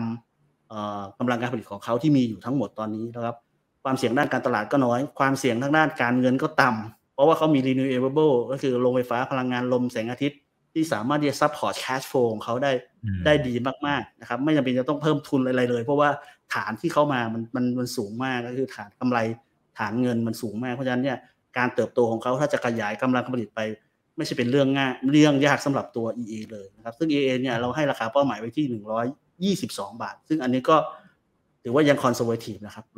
122อ่าครับผมอ่าได้อีกประมาณ 20 กว่าเปอร์เซ็นต์นะครับ แต่ว่าคือถ้าดูวิธีคิดของคุณสมโพศเนี่ยจะถือว่าไม่ธรรมดานะฮะในช่วงที่ผ่านมาเกมแพลนแต่ละอย่างที่แกวางเอาไว้กับทีมผู้บริหารเนี่ยโอ้โหต้องยกนิ้วให้เลยนะครับ เก่งมากๆนะครับ โอเคนะครับอ่าเมื่อกี้มีปปทสพแล้วก็ EA นะครับของพี่กดนะครับ มาฝั่งพี่อ้วนบ้างนะครับ เมื่อกี้มี MK ซุกี้นี่หลาย ๆ ท่านบอกว่าหิว ฟังแล้วหิวนะฮะผมว่ามีไม่ต่ำกว่า 10 คนนะพี่อ้วนหิวมากๆนะครับอ่าโอเคอ่าพี่อ้วนตัวที่สองจะมาตีมไหนฮะจะมีมุกอะไรด้วยเดี๋ยวผมจะรอฟังเนี่ยวันนี้มุกเยอะไม่ผมผมจะบอกว่าอะไรรู้ป่ะพี่พี่กดเขาชอบหุ้น EA อะคือเขามีแรงบันดาลใจครับ ไม่เขาเขาเขาชอบมาตั้งนานแล้วครับ เพราะว่าชื่อเหมือนชื่อชื่อไปพร้อมกับภรรยา มีมีแรงบันดาลใจชื่อพี่เอพี่เอครับแซวแซวแซวนะครับ ก็พี่กดก็จะชอบมาตลอดเลยนะแต่ว่าถูกทางนะ เพราะว่าแกชอบมาตั้งแต่สมัยเข้าตลาดมาใหม่ๆอะแล้วพี่กดบอกว่าตัวนี้คือตัวที่แบบโอ้โหแล้วก็ย้ายจาก MAI มามาเซตแล้วก็เปรี้ยงป้างแบบ พี่กดนี่เป็นคนปลูกปั้นมาตั้งแต่ IPO อะ ตัวตัวนี้ต้องต้องต้องยกให้เขาแกเป็นผู้เชี่ยวชาญจริง แต่ของผมเนี่ยนะครับอะพอ MK ใช่ไหมครับ เมื่อกี้เราเห็นว่ามีหุ่นยนต์ใช่ไหมนะครับเราไม่รู้หรอกว่าใครเป็นคน supply หุ่นยนต์ณตอนนี้นะครับ แต่เอาเป็นว่าคนที่เปิดตัวเกี่ยวกับตลาดของหุ่นยนต์ ทั้งเพื่อการศึกษาทั้งเพื่อ commercial ทั้งเพื่อใช้ในโรงงานเนี่ย SVOA ครับ SVOA ครับ ลองเข้าไปดูที่เพจเขาดูนะครับ อย่างที่ผมเรียนนะครับว่าวันนี้เราคุยกันก็คือ ผมก็พยายามหาตัวใหม่ ๆ ที่ไม่ซ้ำกับที่ทาง Yuanta เราเคยแนะนำนะเราก็แนะนำแบบหลายตัวนะในในรายการ Wealth Design เนี่ยนะครับกลัวเดี๋ยวนักลงทุนจะเออซ้ำนะเพราะว่าอันนี้เอาเอาให้ไปทำการบ้านกันต่อ SVOA เนี่ยจุดกำเนิดเนี่ยก็คือว่าเขาเป็นพวกงานรับเหมาวางระบบนะคอมพิวเตอร์ให้กับภาครัฐ สมัยก่อนเราเห็นคอมพิวเตอร์ SVOA ใช่ไหมครับ ก็เจ๊งไปเรียบร้อยนะครับเขาเป็นคนวางระบบตู้ ATM ให้กับธนาคารทั่วประเทศ เป็นไงครับ ตอนนี้ ATM ก็กำลังจะเลิกใช้เรียบร้อยนะครับ แล้วเขาอยู่ได้ด้วยอะไรนะครับ แปลว่าธุรกิจเขาเริ่มเปลี่ยนไปแล้วนะครับ ประมาณ 40%ตอนนี้เนี่ยก็คือทำธุรกิจขายส่งสินค้าไอทีนะครับ เป็นเจ้าพ่อเจ้าแม่สินค้าไอทีน้องๆซิมเนกน้องๆ SAS เลยนะครับแต่ว่าคนไม่ค่อยพูดถึงเพราะติดภาพ SVOA เนี่ยนะครับติดภาพว่าเป็น SVOA ที่เป็นธุรกิจแบบดั้งเดิมอยู่มานานนะครับ แล้วก็คิดว่าแบบไม่ค่อยทันสมัยสักเท่าไหร่นะครับ อันนี้อันที่1นนะอันที่2ก็คือเขาทำงานเกี่ยวกับงานวางระบบให้กับภาครัฐ วันนี้เห็นภาครัฐพูดอะไรครับการที่จะใช้พวก ฐานข้อมูลกลางใช่ไหมครับเพื่อเก็บข้อมูลเราจะได้ไม่ต้องมานั่งลงทะเบียน คนละครึ่งเราก็ต้องลงนะครับจะเราเที่ยวด้วยกันเดี๋ยวเราก็ต้องไปลงทะเบียนอีกแล้วนะครับ อีกหน่อยพอมีข่าวกลางขึ้นมานะครับ อันนี้คือวงเงินออกประกาศมาเรียบร้อยแล้ว 6,000 กว่าล้าน เพราะฉะนั้นเนี่ยคือการลงทุนของภาครัฐจะเน้นทางด้านนี้เยอะขึ้นแน่นอนนะครับ แล้วเขาเป็นคนที่มี position ในการรับงานภาครัฐเนี่ยสูงพอๆกับ AIT เลยครับ ถ้าเกิดเราพูดถึงบริษัทที่ทำ SI นะ ที่รับงานภาครัฐเยอะ AIT Locksday SVOA นะครับอันนี้คือคนที่มีโอกาส แต่ว่าตลาดอาจจะลืมเข้าไปนะไม่ได้หยิบยกมา วันนี้เราเห็นหุ้น SI ตัวเล็กๆ วิ่งปูดปาร์ตมากนะครับ ไม่ว่าจะเป็น Premier Technology m f e c เอ่ย ICN โอ้มากันหมดฮะเพราะความคาดหวังเกี่ยวกับเรื่องของการลงทุนภาครัฐ เมื่อวานผมแตะนิดเดียวก็คือแบงก์ชาติปรับคาดการการลงทุนภาครัฐขึ้นเนี่ย แล้วภาครัฐก็พูดตลอดว่าอยากจะลงทุนทางด้านนี้ แล้วก็ประชุมคอรมอล่าสุดก็มีเม็ดเงินทางด้านนี้ออกมา แล้วก็บอกว่าจะทยอยมาออกมาเรื่อยๆอีกนะครับ เพราะฉะนั้นเนี่ยตรงนี้มันเกาะไปได้กับหุ้น SI ที่ยังไม่มา อันที่2นะครับอันที่ 3 ก็คือว่าเขาถือหุ้น IT City นะครับ IT City ตอนนี้เท่าไหร่ครับนะนะฮะขึ้นมาเยอะเหมือนกันนะครับ ใช่ครับ มายังไงก็ไม่รู้ครับ จาก 3 บาทไป 17 บาทอ่าลงมาเหลือ 17 บาทนะครับ Market Cap IT City ตอนนี้เนี่ย6,500เขาถือหุ้น 30%นะครับ เลขกลมๆ คือมีอยู่ IT City 2,000 Market Cap ของ SVOA 2,003นะครับ อันนี้คือเป็นแบบ Asset Play ด้วยนะครับในแง่ของ performance เนี่ยนะผมก็คิดว่ากำไรไตรมาสหนึ่งนะครับ โตนะกำไรไตรมาสหนึ่งโตนะครับ คือเราดู e a r n i n g แบบกำไรปกตินะครับ มันอาจจะมีเรื่องของการตั้งสำรองมีอะไรพวกนี้บ้างนะสำหรับการถือหุ้นในตัวของ l i t อิหรือว่าวอลเลนอะไรพวกนี้นะครับ ก็จะถูกตั้งสำรองทุกไตรมาสแต่แต่ l i t อิเนี่ยเขาก็เคลียร์หมดแล้วบริษัทลูกของเขานะครับ แต่ว่ากำไรปกติเนี่ยผมคิดว่าเขาจะโตทั้งคิวทั้งเยียนะครับ แล้วหุ้น SI วันนี้เล่นไปหมดแล้วนะครับ ตัวนี้เทรด PE อยู่ประมาณสักสิบห้าสิบหกเท่า Price per book 1.3 เท่า SI วันนี้ตัวที่ถูกที่สุดก็ Price per book ขึ้นไป 2.5แล้วครับนะครับ กลายเป็นตัวนี้ถูกที่สุดในกลุ่ม ตอนแรกคือประมาณกลางๆนะแต่ 1.3เนี่ยกลายเป็นตัวที่ถูกที่สุดที่ในกลุ่มแล้วนะครับ ก็ในช่วงที่ตลาดไม่มีอะไรเล่นรอปัจจัยใหม่นะครับกราฟตรงนี้ก็ยืนเหนือเส้นค่าเฉลี่ยทุกระดับด้วยนะก็ลองไปทำกันบ้านดูต่อนะอันนี้คือข้อมูลที่ให้ว่า 1 ก็คืองบดีมีความถูกนะครับ แล้วก็มี asset pay ก็คือมี asset ที่มันแฝงอยู่ข้างในนะครับ ซึ่งก็เป็นมูลค่าที่มันสะท้อนกลับมา แต่ไม่ใช่ว่า โอ้โหเอ่อ IT City 2,000 แล้วเขาจะอยู่ในนั้น 2,000 นะ คือเวลาเราคิดเราต้อง discount ด้วยนะครับ คือถ้าเกิดจะขายหุ้นทั้งหมดออกไปเนี่ยมันไม่ได้ขายที่ราคานี้อยู่แล้ว มันอาจจะต้องขายที่ราคา discount มากกว่านี้ แต่เป็นว่าก็สูงอยู่ดีอะเมื่อเทียบกับ market cap เขาที่2,003นะครับ ก็อย่าลืมตัวนี้แล้วกันสำหรับสายเทรดนะที่เล่นหุ้น SI กันไปก็ SVOA ฮะเป็นอีกตัวนี่เชื่อมโยงกับทาง เป็มเคสุกี้ได้อยู่นะ เพราะว่าครับที่เรียนก็คือหุ่นยนต์หุ่นยนต์หุ่นยนต์โอ้หาจุดเชื่อมโยงจนได้ ไปดูในหุ่นยนต์ด้วยกเขาอะลองไปดูในเออ Facebook เขาเมื่อกี้เพิ่งดูว่าเอ้า เน้นขายหุ่นยนต์กับ gaming ตอนนี้ และ gaming ไปเชื่อมอะไรครับเมทัลเวิร์ดฮะลองไปฟังถามอีกกับอีกย้อนหลังดูครับเมทัลเวิร์ดนี่โอ้โหครับระเบิดระเบ้อมากครับผมครับผมโอเค ขอบคุณมากครับ ขอบคุณมากครับ โอเค เผื่อแป๊บเดียวนี้เราคุยกันประมาณ 50 กว่านาทีแล้วนะครับ 55 แล้วนะฮะโอ้โห งั้นเดี๋ยวลุยตัวที่3เลยนะครับ จะได้ไม่เกินเวลารับ ตัวที่สามนะครับก็เป็นตัวใหญ่อีกแล้วนะ โอ้อ้วนเนี่ยแบบตัวเล็กกำบดเลยนะ เชื่อมโยงกัน ผมนี่ตัวใหญ่เชื่อมโยงกันเหมือนกันนะฮะ ตัวสุดท้ายเป็น SCB ครับ โอ้โหอ่าโอเค น่าสนใจ น่าสนใจ ไม่ไม่ค่อยมีคนพูดถึงเลยอืมเงินฟงอ่าเงินเฟ้อมาขึ้นดอกเบี้ยสกัดก็โอเค เออก็มาด้วยเหมือนกันนะ คือจุดที่ผมคิดว่าแบงค์เนี่ยนะครับ ถ้ามองวันนี้เนี่ยราคาหุ้นที่แบงค์ที่ลงแล้วยังไม่ขึ้นนี่ก็คือ SCB นะครับตัวอื่นเนี่ยยังยืนอยู่ที่สูงกันอยู่แล้วอย่างเแบงก์เอง BBL ตัวใหญ่ๆนะครับ ก็ยืนยืนอยู่ที่สูง ขณะที่ SCB เนี่ยลงมาประมาณโอ้โหเกือบจะยี่สิบเปอร์เซ็นต์แล้วมั้งนะฮะจาก peak ที่ผ่านมานะครับ คือสาเหตุอันหนึ่งผมคิดว่ามันมันมันไม่ได้มาจากเรื่องของ fundamental อะ fundamental ไม่ได้ change เลยนะ ในส่วนของ SCB แต่ส่วนหนึ่งที่อาจจะเกิดขึ้นก็คือเรื่องของการที่จะต้องเอ่อนำหุ้น SCB ไปแปลงเป็น SCBX เป็น holding company นี่แหละนะครับ ที่หลายคนอาจจะยังไม่อยากจะแบบเสียเวลาจัดทำเอกสารเตรียมเอกสารโน่นนี่นั่นต้องไปส swap อะไรเยอะแยะมากมายสุดคิดว่ามันก็เป็นประเด็นที่คนไม่อยากจะถือบางส่วนที่ที่ทำให้ราคาหุ้นเนี่ยขาดความน่าสนใจลงมาในช่วงที่ผ่านมานะครับ แต่ผมก็ถือว่าในจังหวะวันนี้ก็ถือว่าเป็นโอกาสนะครับ เพราะผม มองในแง่ของ tactical tactical นะครับสำหรับหุ้นที่เอ่อทำการแปลงจากหุ้นธรรมดาเนี่ยกลายเป็นหุ้นที่เป็นบริษัท holding จากบริษัทธรรมดาเนี่ยเป็นบริษัท holding นะครับหลาย ๆ ตัวที่ผ่านมาไม่ว่าจะเป็นเอ่อทิพยประกันภัย ไม่ว่าจะเป็นอืมปรึกษา holding เนี่ยพอเปลี่ยนปุ๊บเนี่ย ตอนก่อนเปลี่ยนเนี่ยลงมาทุกตัวเลยสิบกว่าสิบถึงยี่สิบเปอร์เซ็นต์นะแต่หลังจากที่เปลี่ยนเป็น holding แล้วเนี่ยขึ้นทุกตัวเลยฮะซึ่งก็มันก็เป็นเทคนิคอันหนึ่งที่ผมเชื่อว่ามีโอกาสแล้วกัน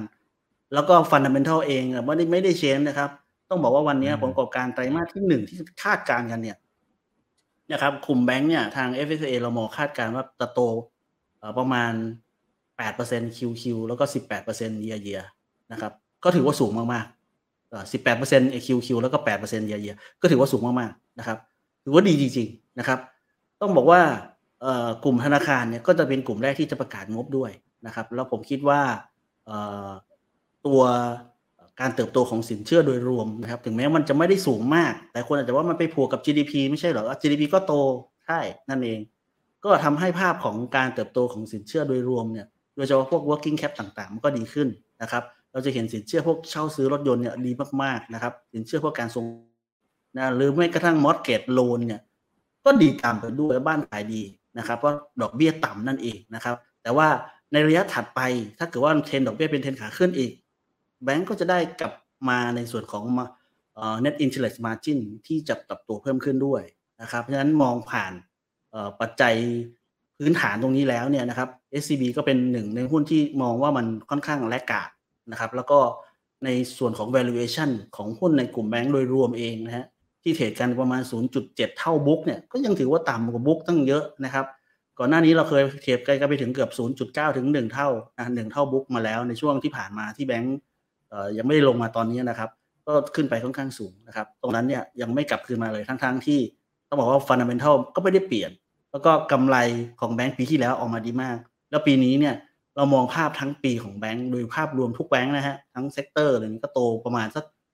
10%ได้ก็ถือว่าการโตของแบงก์ที่ระดับ 10%นี่ถือว่าสูงมากๆนะครับ ก็หาหายากนะครับว่าแบงก์บ้านเราจะโตมาถึงระดับนี้ได้นะครับซึ่งผมมองว่า SCB น่าจะเป็นตัวหนึ่งที่ที่ที่มีอีเวนต์ด้วย แล้วก็มีมีอีเวนต์หมายถึงว่าเรื่องของการแปลงเป็น holding แล้วก็ยังมีอีเวนต์เรื่องของการเข้าไปซื้อกิจการอย่าง Bitkub ดูซิว่าจะซื้อได้ราคาที่ลดลงหรือเปล่าก็อาจจะเป็นข่าวดีก็ได้นะนะรวมไปถึงพอเป็น holding แล้วเนี่ยการทำอ่อ spin ในส่วนของอ่อบริษัทต่างๆ ที่เขาจะ เอ่อเอาลูกมาเข้าตลาดใหม่เข้าตลาดนะอืมอ่านะครับก็ก็จะมีมันจะมีอีเวนต์ต่อเนื่องไปด้วย เรื่องของdigital transform financial digital transform อะไรพวกเนี้ยมันก็จะยิ่งเกิดได้มากแล้วเร็วขึ้นด้วยนะครับ ซึ่งผมคิดว่า อันนั้นก็เป็นประเด็นที่เป็น key catalyst ในส่วนของอีเวนต์ตามเข้าไปในส่วนของ fundamental ที่ที่เห็นภาพกันนี้ด้วยนะครับ SCB เรามองราคาเป้าหมายที่ 160 บาทนะครับสำหรับตัว SCB ของ FSSIA นะครับ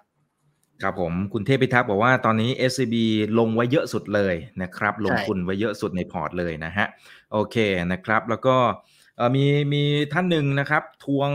ราคาเป้าหมาย SVOA หน่อยนะครับถ้าพี่อ้วนมีนะนะครับ แล้วก็นะนี่ย้อนกลับมาทวงด้วยนะครับผมว่าแม่พี่ตั้งใจฟังขาดขาดไปประโยชน์หนึ่งนะครับนะฮะแล้วก็มีคุณอัครรัตน์บอกว่า EA ใช่หุ้นเกมไหมอ่านั้นนั้นอันนั้นอยู่อเมริกาครับผม นะฮะนะฮะคนละคนละ EA ครับผม แต่น่าจะแซวน่าจะแซวเพราะคุณอัครรัตน์จะจะชอบเกมนะครับ อ่าโอเค พี่อ้วนครับ ประมาณ2อสนาทีครับเรียนเชิญเลยฮะตัวสุดท้ายครับผม SVOA เนี่ยนะครับเราเราก็ยังไม่ได้ cover อย่างเป็นทางการนะครับแต่ว่าเราประเมินกำไรต่อหุ้นปีนี้เนี่ย 24 สตางค์นะครับ PE ตอนนี้ก็เทรด 13 เท่านะแต่ว่ากลุ่มนี้เขาเทรด 20 เท่าแล้วนะครับถ้าเกิดเอา 20 เท่าไปคูณ 24 ตังค์มันก็คือ 4 บาท 80 ซึ่งก็เป็นจุด ยอดข้างบนที่เขาเคยขึ้นไปเมื่อเมื่อต้นปีนี้ครับ4บาท74 ตรงนั้นเนี่ยใกล้เคียงกับราคาเหมาะสมในใจผมนะครับ แนวต้านก็ระยะสั้นก็คือ3บาท50 แล้วก็4บาทตามลำดับนะครับอะตัวสุดท้ายนะครับพออทาน MK ทานบะหมี่กันเรียบร้อยนะครับ ใช้คุณยนต์ไปเสิร์ฟปุ๊บกลับมาบ้านก็จิบนมเปรี้ยวนะจิบนมเปรี้ยวนะค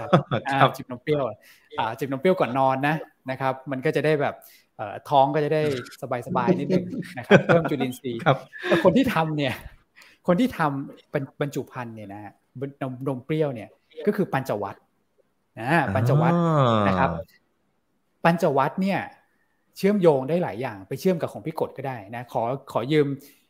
เรื่อง EV พี่กดมาเชื่อมนิดนึงนะครับคือปัญจวัตเนี่ยตอนนี้โครงสร้างรายได้ของเขาเนี่ยห้าสิบเปอร์เซ็นคือกระป๋องน้ำมันเครื่องครับ ซึ่ง ไม่น่าซื้อเลยหุ้นตัวนี้ เพราะว่าน้ำมันเครื่องเดี๋ยวก็เลิกใช้แล้วถูกไหมเพราะว่า EV มานะครับสามสิบเปอร์เซ็นผลิตชิ้นส่วนยานยนต์ครับชิ้นส่วนยานยนต์แน่นอนว่าเขาทำกระป๋องน้ำมันเครื่องชิ้นส่วนก็ต้องเป็นชิ้นส่วนพลาสติกเป็นหลักนะครับอีก 20%คือบรรจุภัณฑ์ที่เป็นพลาสติกของนมเปรี้ยวแล้วก็สินค้าบริโภคบริโภค เส้นสบู่ยาสระผมอะไรพวกนี้นะครับผมมองอย่างนี้ครับว่า เราต้องดูกันที่การปรับเปลี่ยนธุรกิจของเขา ก่อนหน้านั้นเนี่ยเขาอาจจะพยายามหาตัวเอง ว่าจะไปทางไหนยังหาไม่เจอ เพราะว่าก็ไปทำอะไรครับ ไปไปซื้อในตัวของธุรกิจซักรีด ซึ่งนักวิเคราะห์ไม่บายฮะซื้อมาทำไมมันไม่ได้แบบเกิดซินิจี้ของเดิม แม้ว่ามันจะเป็นแคชคาวที่สร้างกระแสเงินสด แต่ผมก็เฉยๆนะครับ อีกการหนึ่งคือไปทำเกี่ยวกับพวกชิ้นส่วนทางการการแพทย์นะที่เป็นพวกพลาสติกต่างๆนะครับไซลิงทำอะไรพวกนี้ คือกว่าจะทำได้เนี่ยตลาดวายแล้วนึกออกไหมครับ เพราะว่าคนก็เอาของจีนเข้ามาขาย ผมก็เฉยๆนะครับ แต่ผมมาเอ๊ะเอะใจเนี่ยนะครับ ตอนที่เขาประกาศตั้งบริษัทปัญจวัตรออโต้อีวีขึ้นมาอันนี้ผมคิดว่าเขาหาตัวเองเจอแล้วเพราะผมเห็นหุ้นตัวหนึ่งฮะก่อนหน้านั้นคือ Fortune Part Industry นะครับ FPI คือ Fortune Part ใช่ FPI เนี่ย เห็นไหมว่าหุ้นเขาขึ้นเนี่ย จริง ๆกำไรเฉยๆนะ แต่คนไปคิดว่าอะไรครับ ชิ้นส่วน EV เนี่ย หลักๆ มันคือพลาสติกฮะแล้วต้องเป็นพลาสติกแข็งที่ทนความร้อนนะนะครับ คือไอ้เหล็กใช้อยู่นะ เหล็กอลูมิเนียมใช้นะไอ้ส่วนที่เป็นแบบเพื่อความปลอดภัยต้องใช้นะ แต่ว่าอันไหนที่เป็นพลาสติกได้ เปลี่ยนมาเป็นพลาสติกแข็ง ที่มันทนความร้อนอย่างเช่นอะไรครับ ที่หุ้มแบตเตอรี่ ที่หุ้มแบตเตอรี่อะครับแบตก็หนักแล้ว คุณเอาเหล็กไปหุ้มอีก โอ้โห แล้วรถจะวิ่งไปถึงไหนกันเที่ยว มันก็จะกินไฟเข้าไปใหญ่ อันที่สองคือพวกไอ้คอยที่แบบหล่อคอยหล่อเย็นหล่อร้อนอะไรพวกนี้นะครับก่อนหน้านั้นก็ใช้เป็นเหล็กก็เปลี่ยนเป็นพลาสติกก็มีคนทำได้เรียบร้อยแล้วในต่างประเทศ เพราะฉะนั้นเนี่ยคนที่ทำพวกพลาสติกอะเก่งๆ และเป็นพลาสติกแข็งที่มีคุณภาพที่ทนความร้อนได้ดีนะครับผมว่าหุ้นเนี่ยจะน่าสนใจในระยะกลาง อาจจะติดนิดเดียวว่าโอเคปัญจวัตรมีธุรกิจเดิมใช่ไหมครับที่เป็นน้ำมันเครื่องแต่ถามว่า คนจะใช้ EV ณวันนี้พรุ่งนี้ EV ทั้งประเทศหรือเปล่า มันก็ค่อยเป็นค่อยไปถูกไหมครับ ของเดิมค่อยๆ ลดลงของใหม่ค่อย ๆ เพิ่มขึ้นนะครับ ผู้บริหารคาดว่าภายใน 5 ปีครับของใหม่ปัจจุบันออโต้ EV เนี่ยที่เขาจะทำชิ้นส่วน EV เนี่ยมันจะขึ้นมาทดแทนของเดิมได้ทั้งหมดนะครับ นั่นแปลว่าในช่วง 5 ปีอะมันค่อยๆ ลงของใหม่ค่อย ๆ ขึ้น มันจะกลายเป็นทำให้กำไรเนี่ยมันเพิ่มขึ้นไปก่อนนะนึกภาพออกไหม เพราะว่าของเดิมมันไม่ได้ลงแบบดิ่งเหวอย่างนี้นะมันค่อยๆลงมาแต่ของใหม่มันเติมขึ้นไปเรื่อยๆเพราะเทรนด์มันมาไงนะครับอีก 2 ปีข้างหน้าก็ผลิตกันในประเทศแล้วฮะเพราะฉะนั้นคนผลิตชิ้นส่วนพวกนี้ partner ใหญ่ๆเนี่ยต้องจดจดจ้องจ้องแล้วผมไม่ทราบว่าเป็นใครนะแต่ผมเชื่อว่าเขาตั้งบริษัทขึ้นมาเนี่ยการตั้งบริษัทนะครับ คือเวลาคนเราเนี่ยมันแต่งงานอะมันก็คือเป็นการเปลี่ยนชื่อหรือว่าการเปลี่ยนนามสกุลหรืออะไรพวกนี้นะครับการตั้งบริษัทขึ้นมาก็เพื่อวัตถุประสงค์นั้นนะ ครับก็คือเพื่อจะต้องแต่งงานไม่งั้นเขาจะตั้งบริษัทใหม่ขึ้นมาทำไมนะครับตอนนี้สัดส่วนรายได้ชิ้นส่วนยานยนต์เนี่ยคือ 30%นะครับแต่ว่า margin เนี่ยดีที่สุดนะบอกไม่ได้ว่าเท่าไหร่แต่ดีที่สุด ถ้าเกิดเขาขยายแขนตรงนี้ผม buy เลย เพราะมันเป็นตัวที่แบบเป็น high growth เป็น mega trend แล้วมันเป็น high margin อันนี้คือของดีฮะคุณต้องไปนะครับกำไรปีนี้เนี่ยอาจจะยังไม่เห็นนะ EV มันต้องใช้เวลานะครับ แต่ปีนี้เราคิดว่ากำไรเขาทำได้ 200 ล้าน นะครับกำไรต่อหุ้นก็น่าจะตกอยู่ประมาณสัก 35 สตางค์ขอดูโพยนิดนึงจำไม่ได้นะครับ PE ตอนนี้ก็ trade อยู่ 14-15 เท่านะครับถามว่าแพงไหมในอดีตเขา trade อยู่ประมาณ 25-30 เท่าตัวเขาเองนะแต่ถ้าเกิดเราไปเชื่อมโยงกับ mega trend ถ้าเกิดเขาประกาศเปี้ยง ฉันทำ EV ฉันมี partner ขึ้นมา มันควรจะไป trade ที่เท่าไหร่ก็ไปดูหุ้นที่เกี่ยวข้องกับ EV เอาแล้วกัน นะครับผมให้ได้แค่นี้แต่ว่าราคาเหมาะสมเนี่ยที่เราเคยทำไว้นะครับเราประเมินว่าธุรกิจใหม่ที่เข้ามาเนี่ยจะเติมของเดิมเข้าไปที่เราให้ไว้5บาท50เนี่ยก็จะเติมไปสักประมาณบาท50นะครับก็จะอยู่ที่ประมาณสัก 7 บาท ระยะสั้นแนวต้านก็อยู่ประมาณ5บาท50 ถ้าเกิดจะเทรดดิ้งนะครับแต่ผมคิดว่ากราฟราคาเนี่ยก็คือเป็นถ้าเกิดว่าดูทรงกราฟนะทั้ง 3 ตัวที่ผมให้เนี่ยทรงกราฟจะคล้าย ๆ กันเลย ก็คือขึ้นมาไซด์เวย์นะครับถ้าเกิดไม่มีอะไรผิดพลาดเนี่ย นะก็รอเบรกขึ้นไปนะครับ เทคนิคการเทรดนะครับไปฟังคุณเบียร์วนนก็ได้นะ เวลาเทรดหุ้นพวกนี้อาจจะต้องรอเบรกก่อนหรือเปล่า อันนี้ผมไม่แน่ใจนะนะครับ ก็ไปไปฟังเทคนิคว่าเราควรจะจะซื้อจะขายตรงไหน เพราะว่าสภาพตลาดแบบนี้การจับจังหวะในแง่ของทางเทคนิคมันก็มีผลเหมือนกัน แต่เล่าได้เรื่องของสตอรี่เรื่องของปัจจัยพื้นฐานเรามองแบบนี้นะครับหุ้นทั้ง 3 ตัวย้ำอีกทีก็คือว่าเป็นหุ้นที่ผมคิดว่าเป็น domestic pay นะครับซึ่ง domestic pay เนี่ยมันไปล้อกับข้อมูลของแบงก์ชาติ แล้วก็เป็นเป็นแบบ value play ถ้าเกิดว่ามีความเสี่ยงอะไรเกิดขึ้น ผมเชื่อว่านักลงทุนเสียหายไม่เยอะนะครับ เพราะว่ามูลค่าเขาไม่ได้แพงนะครับ อย่างบางตัวก็เป็นแบบ asset play ซะด้วยซ้ำที่เรียนมานะครับ ก็ลองไปวิเคราะห์กันต่ออีกทีหนึ่งครับผม อืมครับ PJ แต่มันอยู่นะครับโอ้แต่มันก็ขึ้นมาจากปีที่แล้วนี่สี่ห้าเด้งเหมือนกันนะพี่อ้วนผมก็ไม่ได้ดูตัวนี้นานละนะพอพี่อ้วนทักปั๊บกดกราฟดูโห เห็นแล้วก็ว้าวเลยนะฮะอ่าโอเคครับ เราคุยกันพอสมควรละนะครับ ก็เกินมาเกือบเกือบสินาทีละนะครับ แล้วก็ถ้าทวนนิดเล็กน้อยนะครับทั้งสองท่านจริงๆ มองบวกนะเท่าที่ผมฟังดูนะครับ มองบวกนะฮะแล้วก็มองเห็นโอกาสในการลงทุนนะครับพี่กดเนี่ยสนใจนะฮะปตทสพ EA แล้วก็ SCB นะครับ ส่วนพี่อ้วน M นะฮะ MK สุกี้นะครับ แล้วก็ SBOA แล้วก็ PJW นะครับ ยังไงไปทำกันบ้านต่อนะครับ แล้วก็อาจจะฟังย้อนหลังนะครับว่าแต่ละท่านมีไอเดีย นะฮะมีที่มาที่ไปอะไรอย่างไร เราจะได้ไปหาเองอะนะฮะเราจะได้เหมือนกับว่าวันนี้พี่ๆเขามาสอนวิธีในการตกปลาละเราก็เก็บความรู้ดีๆนะครับแล้วก็ไปต่อยอดต่อได้นะครับ วันนี้ขอบพระคุณมากนะครับ เกินมาเล็กน้อยนะฮะขอบพระคุณมากนะครับ ทั้งสองท่านครับสนุกมากครับรอบหน้าเดี๋ยวขออนุญาตเรียนเชิญใหม่นะครับครับครั้งหน้าเป็นเรื่องอะไรเดี๋ยวรอติดตามกันด้วยนะครับ นี่คือถามเอ็นทีโดยช่องถามอีกกับอีกทุกเรื่อง ที่นักทุนต้องรู้กับผมอีกเกินพศครับ สวัสดีครับ ถ้าชื่นชอบคอนเทนต์แบบนี้อย่าลืมกดติดตามช่องทางอื่นๆด้วยนะครับ ไม่ว่าจะเป็น Facebook, YouTube, Line Official, Instagram และ Twitter จะได้ไม่พลาดการวิเคราะห์และมุมมองเศรษฐกิจ และการลงทุนดีๆ แบบนี้ครับ อย่าลืมนะครับว่าเริ่มต้นวันนี้ดีที่สุด ขอให้ทุกท่านโชคดี และมีอิสรภาพในการใช้ชีวิต ผม อีกบรรพฒนาเพิ่มสุขครับ